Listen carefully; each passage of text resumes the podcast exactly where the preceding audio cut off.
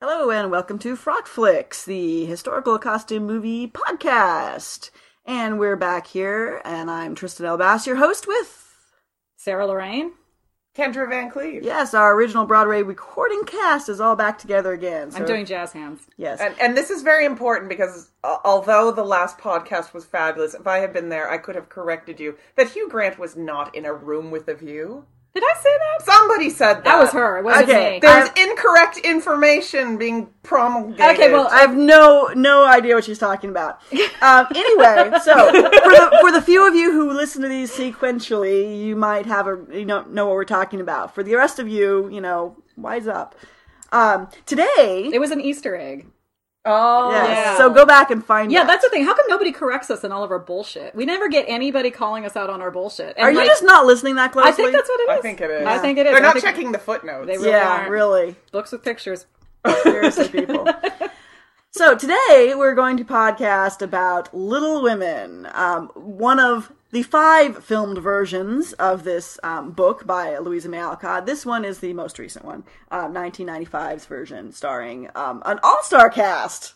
Um, who would like to, to share a little bit about the film? The cast? Uh, the, the just the background of the film, that sort of stuff. Uh, It's a movie. It's a it came out. Pictures! It came around 20 years ago. It's, it's the 1994 film starring Thank you, Tristan. Susan Sarandon, Winona Ryder, uh, Claire Danes, Kirsten Dunst, and the incredibly Trini Alvarado. Yes. The Trini sadly underused Yes, Trini exactly. Because Alvarado. she's super pretty and really good. Um, and Christian Bale and Eric Stoltz and like oh, I have a theory. a ton of other so, like, people. Christian Bale. oh is- and Gabriel Byrne and Gabriel That's it. Burns. But Christian Bale was like the it boy during Yes. this period. You know, he was in Newsies. He was in was it Newsies? Yes. Yeah, yeah. Well, I don't know. Anyway, he was in all these like movies when he was was a young young man, like in his late teens, early twenties, and and they were American movies.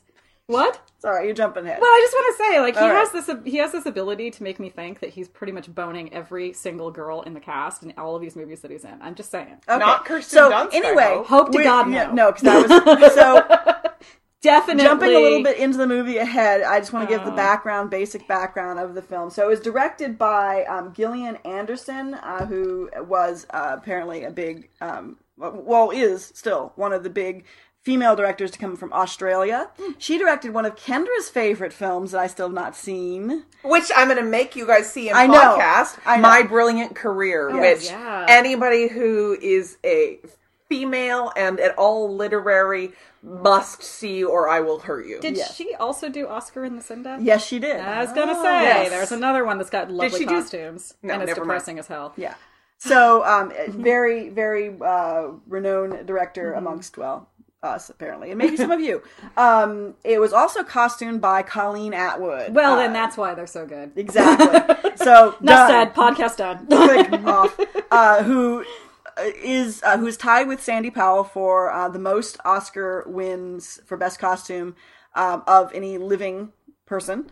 Um, obviously, there are You- dead people I was gonna say with even more. good head. no, of living Head people. is not alive. Living people. but she's alive in my heart. Yes, Well, there she, is she that. lives on, but they both have three Oscar wins, um, and uh, I know uh, Colleen Atw- Atwood has ten nominations. I think Sandy Powell may have ten nominations. Anyway, they have, they have a shit ton of nominations. and they're pretty much. I mean, they're not not necessarily interchangeable, but they're both really well known for They- doing incredibly detailed historical costumes. They so- both have range like Yeah. Mm-hmm. nobody's business: science fiction, fantasy, historical, modern, you name it. Hey, if you ever want an internship, calling out or Sandy Powell, like contact us. Yeah, 'cause, like an totes. intern, we will totally be your interns. We will like you know. Fill your coffee like nobody's business. Oh my God, we'll I empty can the put- gar- empty the waste baskets. Oh, the you know what? You I'm, know, I'm a pro with the everything. shredder. Let me tell you, Yeah. I love shredding. Um, so Colleen Atwood specifically is also well known for her collaborations with Tim Burton, Mm-hmm. and so this film came out in '95. She'd already done Edward Scissorhands with him and Ed Wood, and would and later do Sleepy Hollow and um, uh, Alice in Wonderland, which she won an Oscar for. So you know she has some major cred. Uh, anyway, so that's a little background of the movie, and of I have course, one other bit, which I know that's. uh, I remember reading that Gillian Anderson decided to cast Susan Sarandon as Marmee because she saw some footage of Gillian, uh, excuse me, of Susan Sarandon at uh, some kind of protest um, with her kids, Oh, and and uh, uh, Gillian Anderson thought that that perfectly captured her sort of uh, progressivism Yes. while also being the consummate mother kind of thing. which is perfect because Perfect for Marnie. um, the Susan Sarandon is just she's She's, the awesome. god. she is pretty much a badass and also her yeah exactly her like her public profile lines up with sort of these character roles that she takes that are very progressive feminist you know fuck the establishment right but really kind of pithy characters too she's and she's a fabulous actress and i'm a fan and and a redhead. and a redhead exactly and Little Women is based. It's a semi autobiographical novel um, by by Louisa May Alcott and her Mm. Published in ish Make me look this shit up. 1868 i think Um, 60s or early 70s, I would say. Uh, duh, duh, duh, duh. Um, you know, I have I did all this background on the book. And I You don't, don't remember- have a year. wikipedia article no. Shit. I read the annotated version with an introduction by Elaine Showalter, who is an amazing, Oh, yeah. highly respected uh, feminist, Feminist. literary cri- Yeah. critic.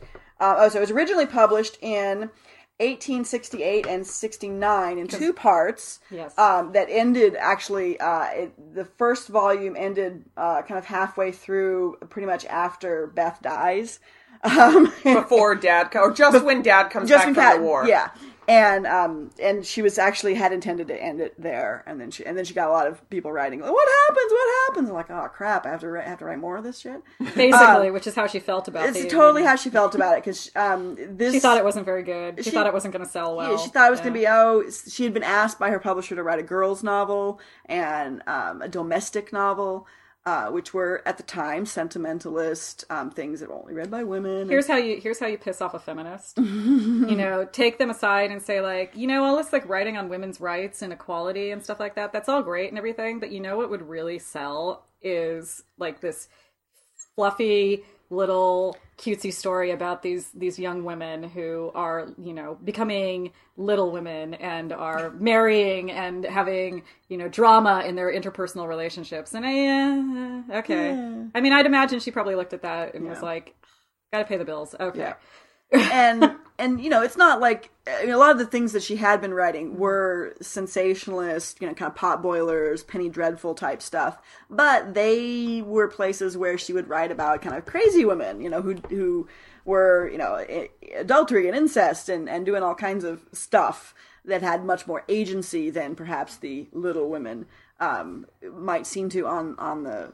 on the surface although as we will discuss there's a lot of kind of strong feminist and egalitarian tones that are almost that are just boiling under the surface of Little Women, Absolutely. and um, that makes it a very complex novel and film, um, and which is why it resonates and it has resonated f- with women. I mean, every generation Every has their version generation. of the film basically Yeah, since and- film has existed and one of the things that Showalter points out is that it was it was hugely influential on people like Simone de Beauvoir and, Mm-hmm. and, and stuff, and so generations of feminists have found something in this to either love or hate to love or hate or both or both yeah or at the same time. you I know. think in that regard, I think the story is very, you know, it's very much a, a you can tell the conflict of of the two spheres of the, you know, early feminist uh movement in the story of where, you know, the the March family girls, the the women in the March family are very much, you know, outsiders to the these the what is the, the word? mainstream mainstream. yeah. They're kind of on the fringes of the mainstream with their ideals about education, about you know how you how women should be um, women should get the vote. Oh my god, you know. when- and in the movie, they even mention, of course, they make the mention about the corsetry. Like you know, there's this little speech that Susan Sarandon, Marmy's Right. character, makes to a neighbor.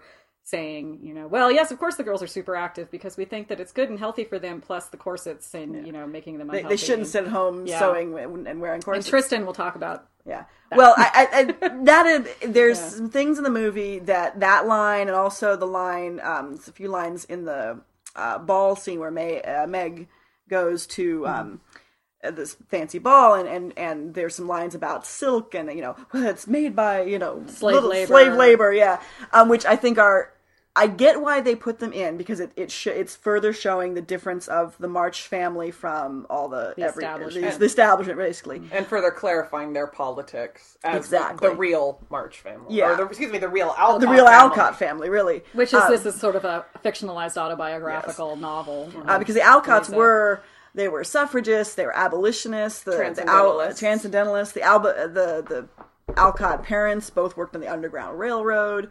Um, uh, Alcott's mother was one of the first um, female so paid social workers in Massachusetts.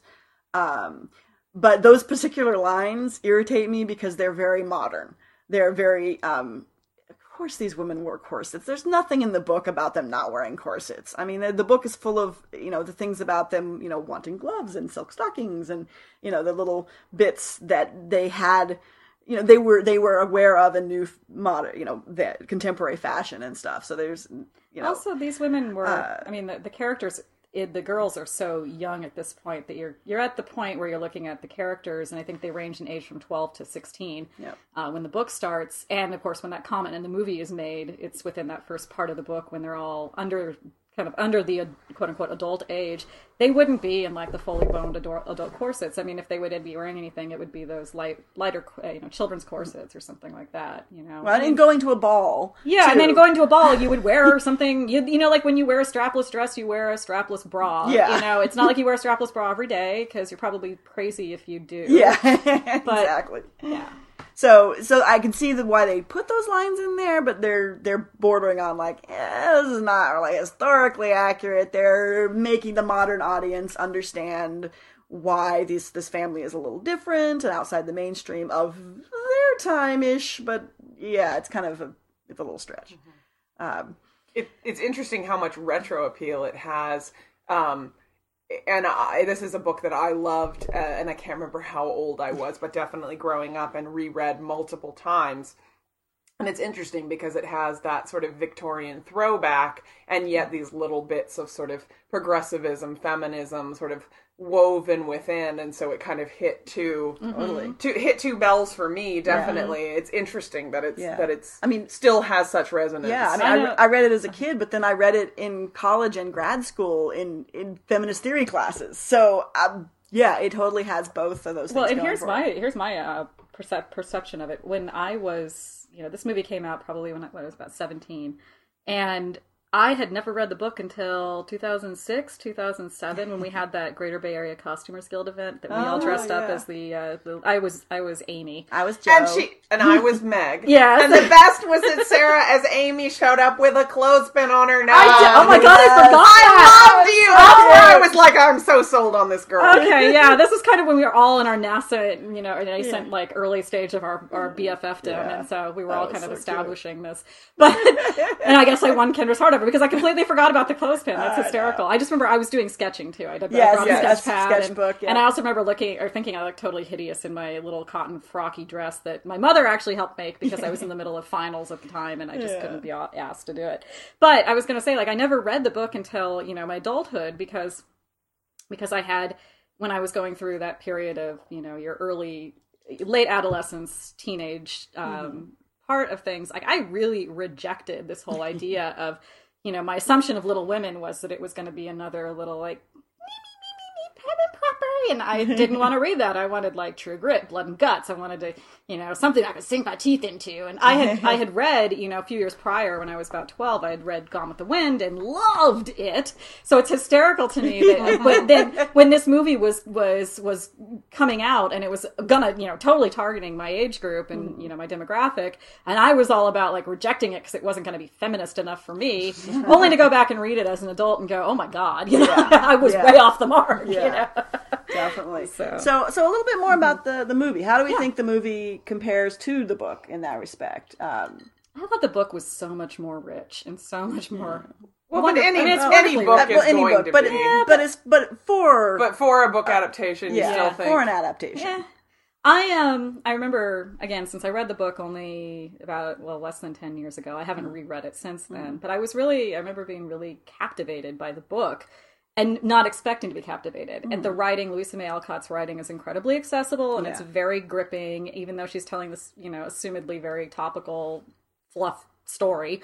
Um and she does have a way of weaving in all of these sub themes that are more gritty and and nuanced and not over you know not being overwhelming about it and i think the movie was a little bit heavy handed in those areas bringing those issues to the forefront um, rather than having them kind of just you know woven in Mm-hmm. as part of the story and part of this complex tapestry of who the marches were and, and who they were in society and how society reacted to their crazy beliefs. you Mm-hmm.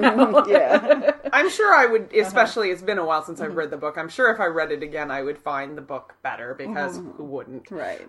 But I actually think it's pretty successful. And I think that as I'm sitting here listening to you talk, I think one of the things that I like the most about the story in general is the four different personalities and characters of the different sisters. Mm-hmm. And I feel like the movie really got that. Now, you can you will be shocked when I tell you I have a few quibbles with Winona Ryder as Joe. Yeah.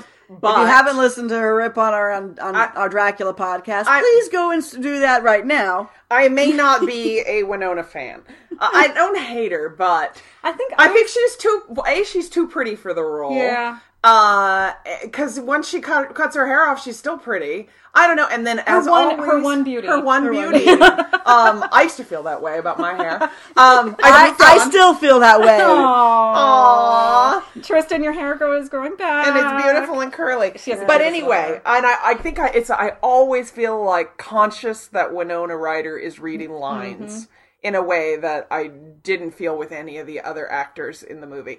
But that being said, I feel like they really got the essence of the different character, the characters, and uh, that's one of the things that always really charmed me. Again, were these four different characters who, at different times, you could identify with, or, or you know, like be like, oh, that's like me, or I like that, or I get that, and, and they sort of they they change. Like I was talking briefly with Tristan before about how Meg is an interesting character to me because she's very much the conventional female, and in a way, she really wants a lot of the same things that Amy does. She wants to fall in love and she wants nice things, but then she ends up marrying this poor guy um, For love. for love and sort of matures past that.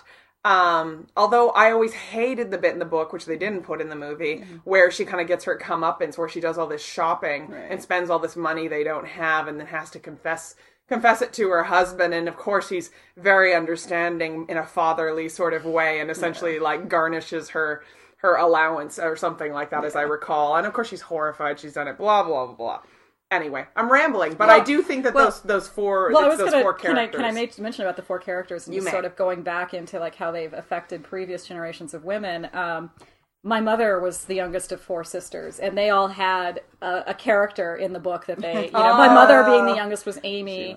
Um, Beth, I think, was my. Uh, she was the second youngest. Was that right, or was she? Yeah, she she's was the youngest. second youngest, and that was my co- that was my Joe, aunt and then Candy. Meg. Joe was my, you know, Joe was my aunt Cecily, and Aunt Cecily, man, she's she's the. Please, I hope she's she's listening to this because Aunt Cecily was the black sheep. You know, she ran off. She went. was She Joe. she never had kids. She she married, but you know, never had kids, and then ended up running off and teaching in Japan and being kind of like this Well, really cool person. And then, of course, my older the oldest was the more conventional anime who got married very you know young and had a nice big family and all this. And so, yeah, it was really kind of interesting to see how they all latched onto these character archetypes Mm-hmm. in their own. And this is in like the you know 50s and 60s when they're coming of age. So yeah, every generation kind Well, of well, I gloms think onto it.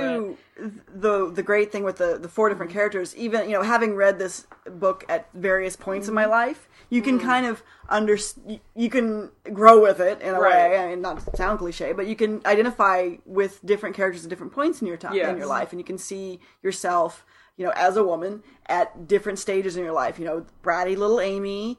Uh, you know, when she just wants everything, and I want everything pretty, and I want, and you know, I thought Amy as a child was way more interesting than Amy as an adult, especially in the movie. Totally. Especially in the movie. Especially because- in the movie. And Yeah, number if- one, number one, it's Kirsten, Kirsten Dunst, Dunst. who has so much, you know, charisma and like her interesting pinky finger. interesting point Yeah. this movie came out a month after she Interview? Mm-hmm. The, the interview with the vampire which so kirsten dunst man th- Yeah. this was her breakout uh, year Uh, Yeah. it was amazing Um, and she's she's got so much charisma and talent yeah. that she really brought to the this kind of simple little silly role for a Yeah. little girl, and she really Yeah, she really made it And big. then the, did. whoever played the more the, the, adult. teenage version, the grown up version, It's Samantha Mathis, who I Is it actually seriously? It is. No way. Of the Yeah. pump up the volume Dude, fame. no. Yes. No, Yes! I kept looking at her and thinking like, God, she looks familiar, but I never I looked really, her up. I, but- and I, I like her as an actress, and I Yeah. think she looks great. And I think that they maybe went a little heavy handed with Yeah. the suddenly Amy. is redeemed, and I'm not even sure. Like she somehow she's redeemed by marrying, you know, Lori, Lori. the rich friend, and it, Yeah. and I don't know. I always don't found know. that was, and that's the thing in the movie I found really forced, and I didn't really notice it so much in the book. It didn't seem as forced in the book, but, Yeah. Mm-hmm. but there's that that two halves of the of, of the the novel, you know, the two parts Yeah. that were eventually combined in the one novel.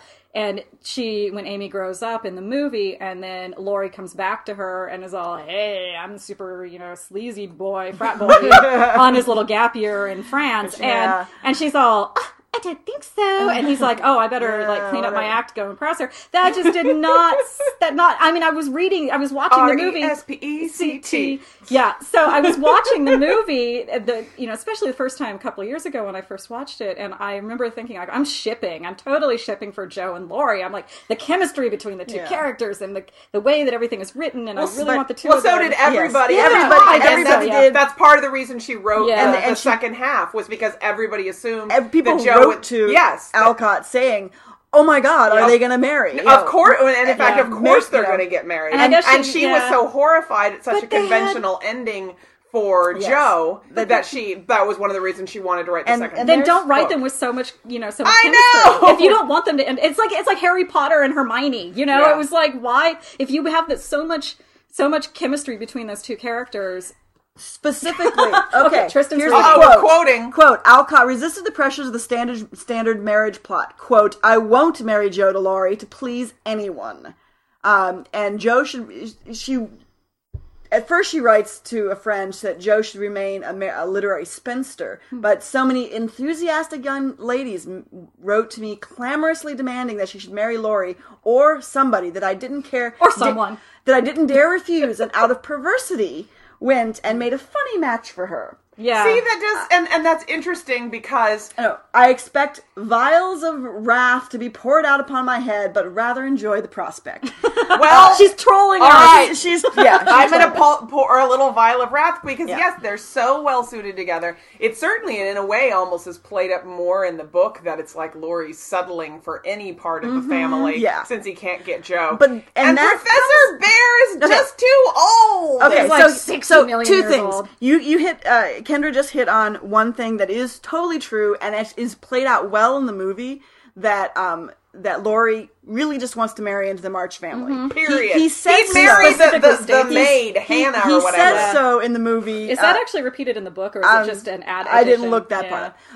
Um, But, but he confesses to. but Amy. he confesses to Amy, and Amy's like, you know, no, you just want to marry into my family. And he's like, uh, Yeah. yeah, no, no, no, I really don't. No, it's you. No, it's you. You're- It's totally you. You're a special No, no. snowflake. I mean, okay, so I I admit But- that it was it was what And he I have one actually more thing. said. Okay, well, I'll come back to that, but I want to I want to say that what his actual statement was, you know, when he's confessing his like, Yeah. hey, I, Yeah. you shouldn't marry this wanker that you're going to go off Yeah, and you marry shouldn't because he's marry- got forty thousand a year, but Yeah. you should consider me because I love your family. You know, I've always I you know I hate I hate Meg's suitor be- or Meg's husband Right. Mm. because he has Meg. I hate Yeah, yeah, he I hate goes- whoever Joe's going to end up with. I, if Beth had a lover, I would hate her. Her, yeah. and I hate the hell out of this Frederick guy or whatever Yeah, that yeah, you're I've about never to met marry him, yeah. because the only thing I've ever known in my entire life was that I was supposed to be a part of the Marsh Marsh Yeah. family, and I'm like, that is a weird thing for someone. That's to like say. I know. incestuous. I know. so weird. That is so weird It on is. multiple Yeah. levels. It's totally So weird. anyway, you were gonna say it. So okay, so that is stalking my that family. honestly Ugh. wake makes more sense in the in the in the movie. Um, and then the other thing why it it makes uh, at least the movie kind of makes more sense. Um, uh, there's two reasons actually why why um, the match with Bear makes sense for Joe. In the movie, I, okay, I'm maybe the only fan here of Gabriel. No, Byrne. you're not. Okay, I don't I, get him. I don't love get him. Gabriel Burns. This is Sarah on the record. Gabriel Burns is like one of the sexiest men who's ever walked the face of the No! Shh, Let me finish. Except for in this movie, he looks like an old man, and it's so weird. He is supposed to be an old man, But he 'cause wasn't. when in He the this looks like movie- he has a colostomy bag. He was, he was God, like Kendra. 40. He was 40 when this movie came I know, but out. he's but he supposed to- looks like he's 150. Okay. he just looks like he's a hun- He just looks mature. Anyway, Especially I compared like- to Winona Ryder's like Yeah, and, it's- 16. and then with Yeah. Okay. Can, can I just? we need a speakers list. seriously. Who has the talking stick? I got the talking stick. So let me let me Uh, you go. explain Joe's marriage because here's what I think. Aside from okay, so yeah, eh, yes, Alcott threw out that line about wanting a perverse match, and you know she wrote that to a friend, and I, I think part of it is true, but part of it's her just being you know a little snarky because you know she doesn't want to just marry ma- marry her off to Laurie because that would be expected, and she doesn't want to just write it expectedly. You know, she doesn't want to do that. Um, but also, here's what she really wants to do too. She's going for a transcendentalist egalitarian marriage. yeah, I know, I know. And Kendra and I are over here. Look at the kittens. Yeah. Look at the kittens. I know. I'm losing these guys, but podcast people, please bear with me. It's it, this goes back to the the Alcott family. Uh, their their her father was huge in the uh, in the transcendent, transcendentalist movement. what with- is the transcendentalist movement? so Ralph Waldo Emerson and Henry David Thoreau. Um, look them up. There's Wikipedia. Who are these people? Uh, they are big American writers, uh, poets, philosophers. Uh, well, Thoreau wrote the famous Walden, Walden. on Walden Pond Emerson. or Walden Pond. Um, Emerson wrote like a million shit, things. shit ton Shit of things. stuff. Yeah, Both books. with Words. poetry and philosophy and Yes. etc. Um, they are kind of the American version of the British Romantic um, movement, uh, very much taking kind of religion and melding it with um, naturalism, um, kind of like mo- just boil it down like modern New Age without as much woo woo. they were pretty woo woo about. They were stuff. kind of woo woo, but not Yeah. like you know crystals and shit. Um, They still, no, you know, they still had like the mediums and the you know contacting but, the dead. But and- they they really they thought basically you know God was in nature and nature was God. That that's that's a really super reductive version, like super reductive. But it- they were highly spiritual and less churchy. There, how's there's a Mm-hmm. super mega reductive. Thank you. Um, and so Alcott, um, the father, Brandon, I think was his name, um, was was super. He was a great philosopher. He was kind of a shitty homemaker and and you know breadwinner, Provider, He- um, yeah. and provider. He he couldn't hold a job to save his life. I mean, but he was he was he he was really a great philosopher apparently, and he was really into. Uh, it- well, he did a lot of writing that was apparently kind of crap, but uh, he was really he was great friends with Emerson. Um, they hung out a lot. Uh, Emerson was a great idol, um, or was idolized by Louisa May Alcott, and so this this philosophy and all that uh, it permeated their home. So Did you know? I found out that he- their their house that they bought before uh, Orchard House, which where it Mm-hmm. Yeah. which is based on the the, the- the book, it yes. bases the March's house on. Yeah. And actually, I think it had to have been filmed at actually at Orchard House because it looks dead on exactly like I the was one in the no, movie. it was there was a fight. but anyway, Oh, yeah. anyway, but still it looks very much like the actual Orchard House. Um, was the house that they owned previously Yeah. that was like near next door was actually purchased by Nathaniel Hawthorne, another Yeah. literary Yes, great, definitely. who then allowed the Alcott family to let you know to rent Yeah. the house while free? Was that well one of no the- while or- they uh, they were okay. rent they just said they were renting um, from Hawthorne while the Orchard House was being renovated and Hawthorne's family and him were in London on some Yeah. appointment by the government. and oh, and Yeah. the the elder Alcott ran a utopian society for a while that failed. Mm. Uh, Yes, as but an everything. inter- integrated school in Boston. yeah, everything he Yeah. did failed. Um, but, but he But he tried. tried. He was really big into I'll try anything. I'll, I'll be Yeah. a vegan for a while. I'll I'll you That's know right, run they a were school for a while. vegetarians. I'll do this Yeah. for a while. He was he was really dilettante, Yes. maybe a teeny bit, but he committed to his dilettantiness. yes. Well, and here's the other thing too. I mean, So those philosophies Yeah. I, I, are really what you know. Alcott seemed to have been trying to give at least one of the Little Women um, something uh, of the men that she she was raised around. Yeah. and that she respected and Yeah, admired. now, the, I think the problem, though, for me is that she's respecting and admiring essentially father figures Yeah. and teachers, and and so a I have a problem with the age gap between Joe and Yeah. Bear, but even more so because.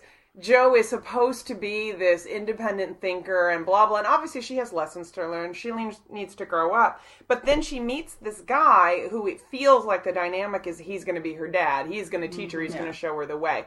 And I do feel like it to some degree, Louisa May Alcott planned that and or, or intended for him to be a teacher figure to her. And of course, that bugs the feminist in me because Well, he was a professor after all. Well, exactly. and there was But a it little begs- bit of her not measuring up to her own father's standards because Right. he was a, mu- he was a harsh taskmaster to Alcott her, herself. Right. But I would rather, of course, that Joe learn these things for herself or from a woman or what you know whatever like do we have to have dad come in and teach us the way And and that's that's wherein lies some of the the modern 21st century Sure, feminists yes. looking back at the, the 19th well, I century. Think, I feminists. think Alcott was also feeling that sort of same thing, but could not at that point actually give voice to that issue that she was caught in with the having to have the father figure in in the in the form of a suitor, uh, telling Joe what she should be writing. And it felt to me like the, that Bear was included in that or was created to embody that father figure role to tell Joe, to guide her in the direction of, you know, the character was writing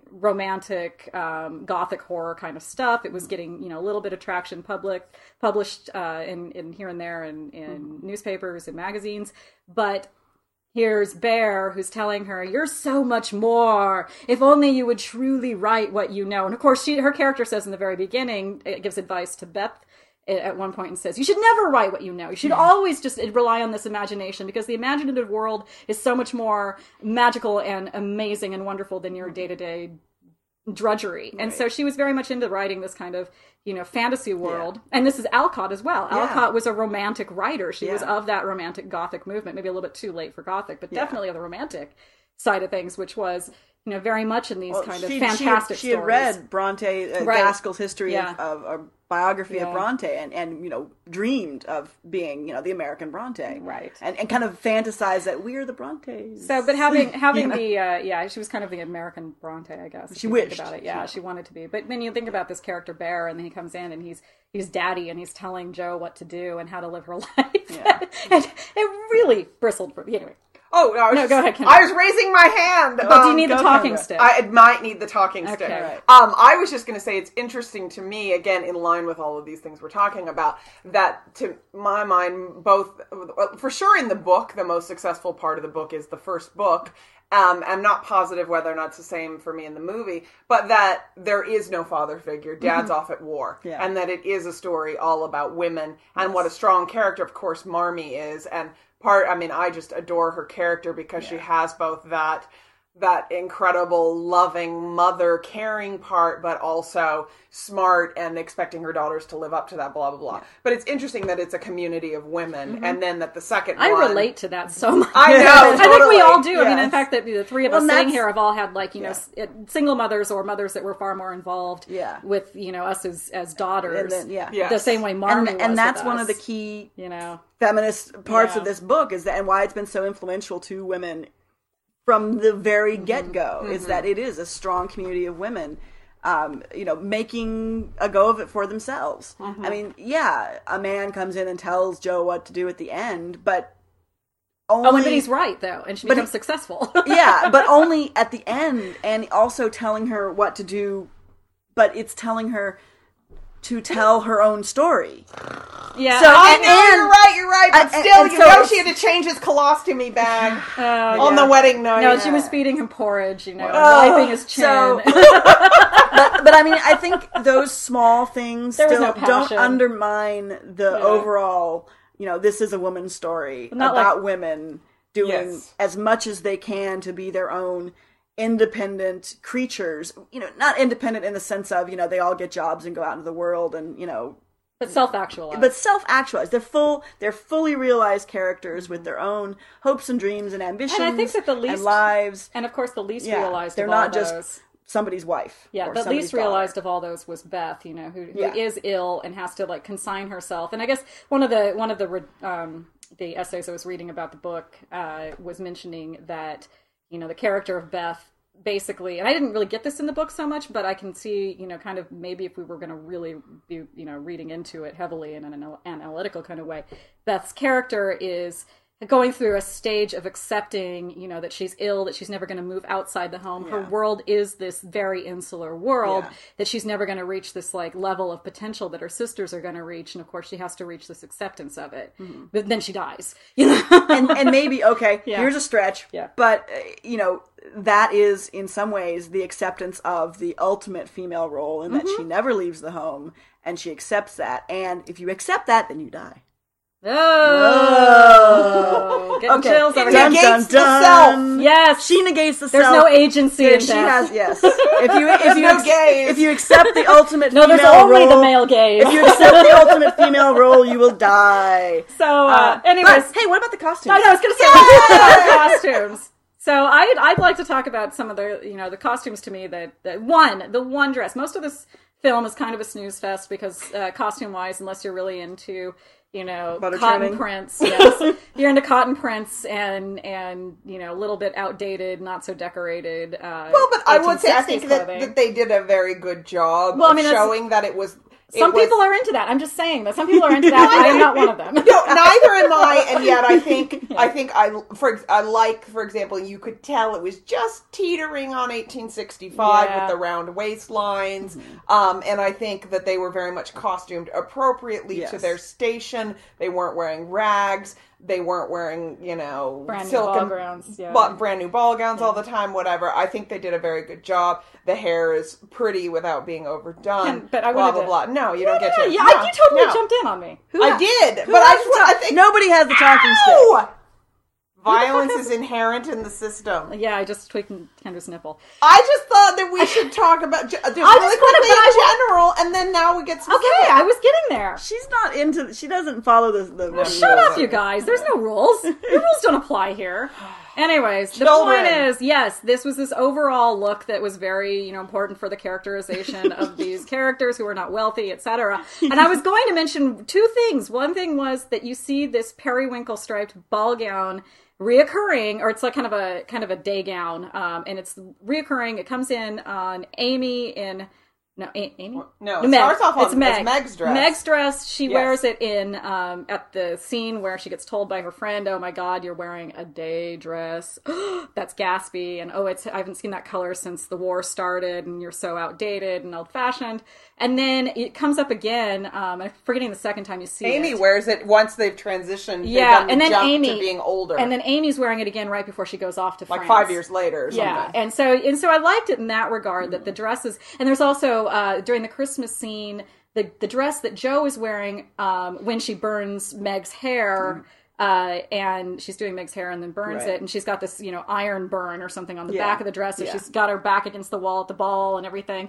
And that's very early in the movie when during the Christmas scene when um, they decorate the house and surprise Beth as she's brought down the stairs. She's wearing that same dress that you know. So the dresses are being handed down, and in the movie you see them going through sister to sister to sister.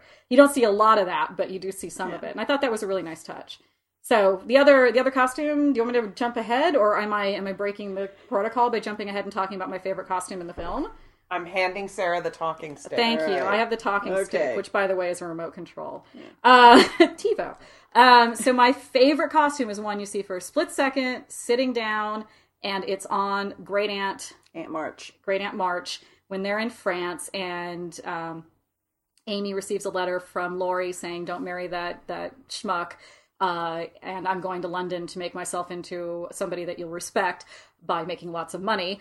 Um, you just see Great Aunt March sitting in this beautiful lilac colored. Um, it had to have been silk file, um, file, file. I never know how to pronounce File. it. File. Okay.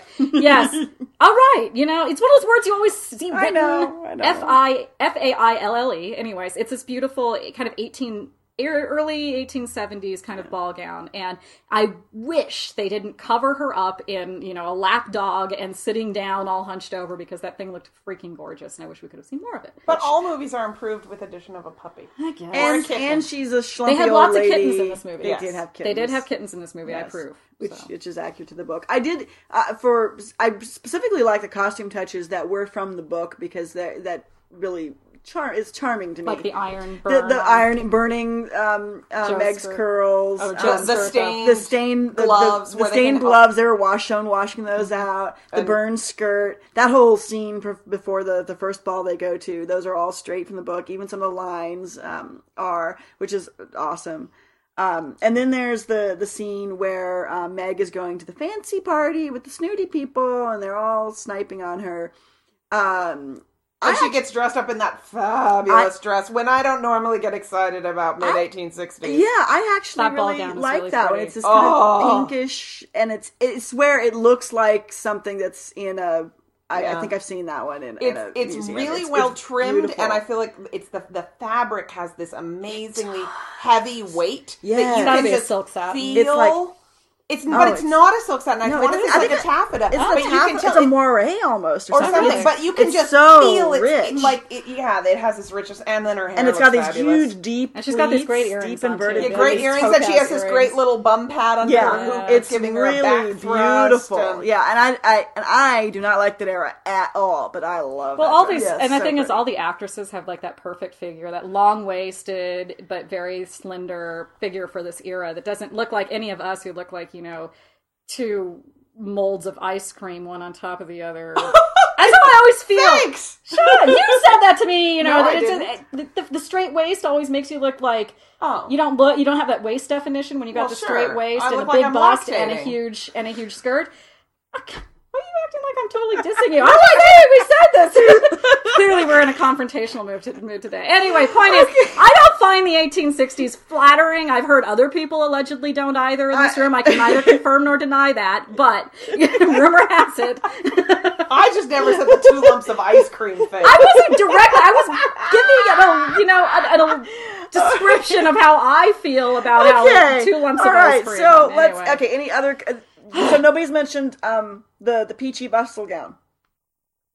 Kendra, you like the peachy? Come on, somebody Talk about it. Amy. Amy wears a peachy bustle gown that's really, really pretty, and you don't see enough of it. Um, and also a really nice. I almost want to say it's like it's gray or white with The black suit. embroidery. It's like Um, the back top- when, both when yeah. she's She grown is. up and in France. Although we were agreeing that we thought that the peachy dress, while fabulous, is uh, it Later. seems a little late Yeah. for.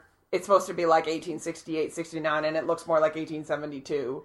But it's but gorgeous. that's before quibbling, and Yeah. they're just trying to show uh, time passage and all of right, that. and also that you know she's in France and they're all fashion forward, and, And then of woo! course there's the uh, Laurie with his like whores walking in the garden, and they're all in like ball gowns, which is Yeah. a little weird, but they're French whores, so Yeah. yeah. But they're very interested in art. Oh yeah, Yeah, totally totally interested in art. interested in Right. art, not in Right. just Laurie and his hotness. Yeah. because I have to say Christian Bale was pretty. cute back Oh, then. Who here did not have a crush on Christian He's Bale? so dreamy. Who did in not? this Wait, we era. just did. raised our hands Who or we did? didn't? I'm Oh, sorry, okay. we raised our hands, but I'm, I was doing Yes. that whole reverse question. Yeah, don't do that. reverse psychology. Yeah. confuse us.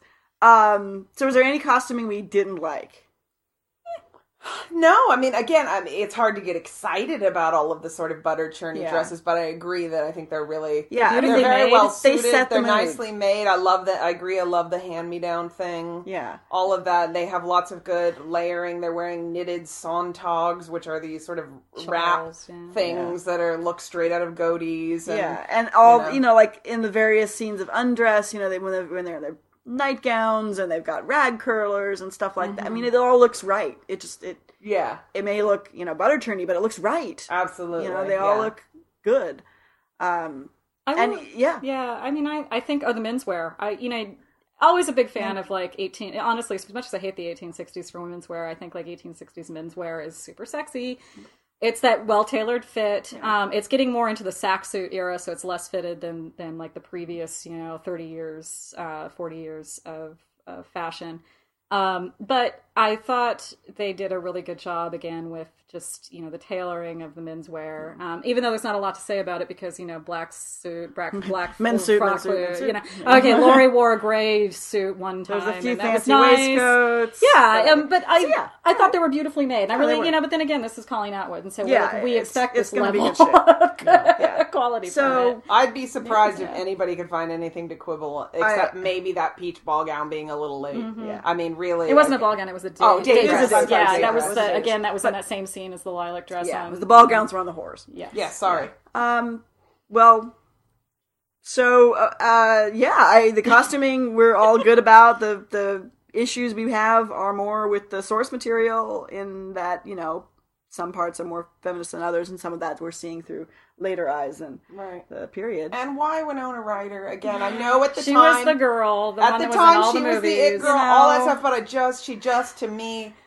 she, well, a Okay, Kendra's got issues. I have issues. But if nothing Oh, else, she's you too are- pretty. She's Yeah. too pretty to be Joe. Well, who you would know- you have thought would have been a good Well, show I for that don't era? know. Well, Catherine Hepburn played Joe in, in the But Catherine earlier Hepburn one. is a handsome woman. She's Yes. not beautiful. Yes, You know, I don't think Winona Ryder is beautiful either. I I think No, think she's, she's, pretty. handsome. She's Yeah. pretty I- because yeah. she's little and delicate, and I don't Yeah. see Joe as being little and delicate. I think that's I, the, I the still issue. think I, maybe Ca- we'll- Catherine Hepburn when she was Mm-hmm. young, especially if you've seen pictures from, and I've seen that movie, but I haven't seen it recently enough to make accurate comparisons, but she looked freaking gorgeous then. Especially the you know think of the lighting and stuff. Come Yeah, on, they definitely. Well, it's all I a mean, movie you- star thing, and, and yeah, yeah, you're yeah, never can you gonna- have a movie with a lead actress, blah blah. blah. But You're again, never gonna I have just a wish homely Joe. I wish that well, they shouldn't be homely, but again, like I can think of again, it's like here's an example. If you have seen Death Comes to Pemberley, Anna Maxwell Martin Mm-hmm. Right. has a gorgeous look No, I that's could see- much yes. more. and she plays. Lizzie. she plays Elizabeth plays Bennett, Elizabeth. which I think is genius casting Yeah. because it because gets Elizabeth that- Bennett is not supposed to be. but the beauty. that's TV She's not the beauty. too.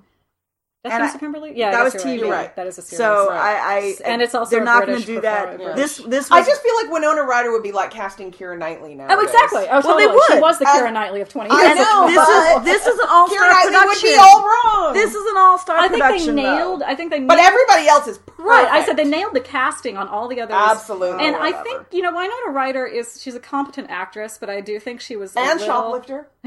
Yeah, that. she's, This is she's about kind that of like era. she's Yeah. kind of like uh, Robert Downey Jr. in that regard. She got off the rails in a really funky way, and Yeah. I don't know if she's ever really come back onto the rails the way Robert Downey Jr. was able to. But Soon, soon she will be Maybe. Iron Girl. yeah, Iron maybe Woman, she'll maybe whatever. she'll get picked up by Marvel, and they'll make a bunch of really awesome superhero There you movies. go. She'll be the That- next that's Wonder apparently Woman. everybody's uh, re- re- But- resource. But uh, I was gonna, I was gonna comeback. say though that that for this era, I mean, she was kind of the duh choice to play this Yes. character for Yeah. that. And I'm trying to think back, like you know, who else was contemporary that a wasn't in the movie playing another character, Yeah. and b could have could have been a better Joe. I mean, if you have any suggestions, podcast listeners, Yeah. I actually tweet think, us at although I loved- Frockflix, yeah. uh, post on Frockflix Mm-hmm. on Facebook, or just you know, Netflix.com. po- post on the on the Make a pod- podcast about I it. love the both podcast. Claire Danes and Trini Alvarado as Oh, uh, there it Beth and Meg in their respective Yeah. roles, but I actually could see either of them being a more successful Joe to me. I can see Trini. But I Alvarado, have to yeah. do the random Okay. thing about one of the reasons I like Trini Alvarado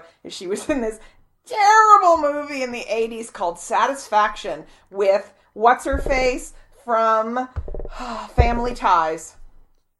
What what is Family Ties the the um shit the sister. Oh, The the, older um, sister, the the yeah, dark haired uh, one, dark hair. not Justine? Tina, not Tina Justine? Yates, Yes, Justine Justine, Bates. Bates. Bateman. Bateman, yeah. And they're they're in this girl group uh but not like a rock band Oh and god, they- I gotta watch this. God, movie. And they God, go and- Kendra has the I has the know! tangents. And at- this is Kendra living the dream. in Totally. This movie. And in Tangents. 1988, the Tangents. idea of being in a this In a rock girl group, rock band. yeah, exactly. And a, yeah, anyway, Oh yeah, I was yes. on it too. All right, Yeah, oh, that that's was like great. the dream. Fabulous. yeah, no, this So this is my personal tie-in, that is a tie-in. Yeah. All right. and Liam Neeson's in it. and It's really, Really?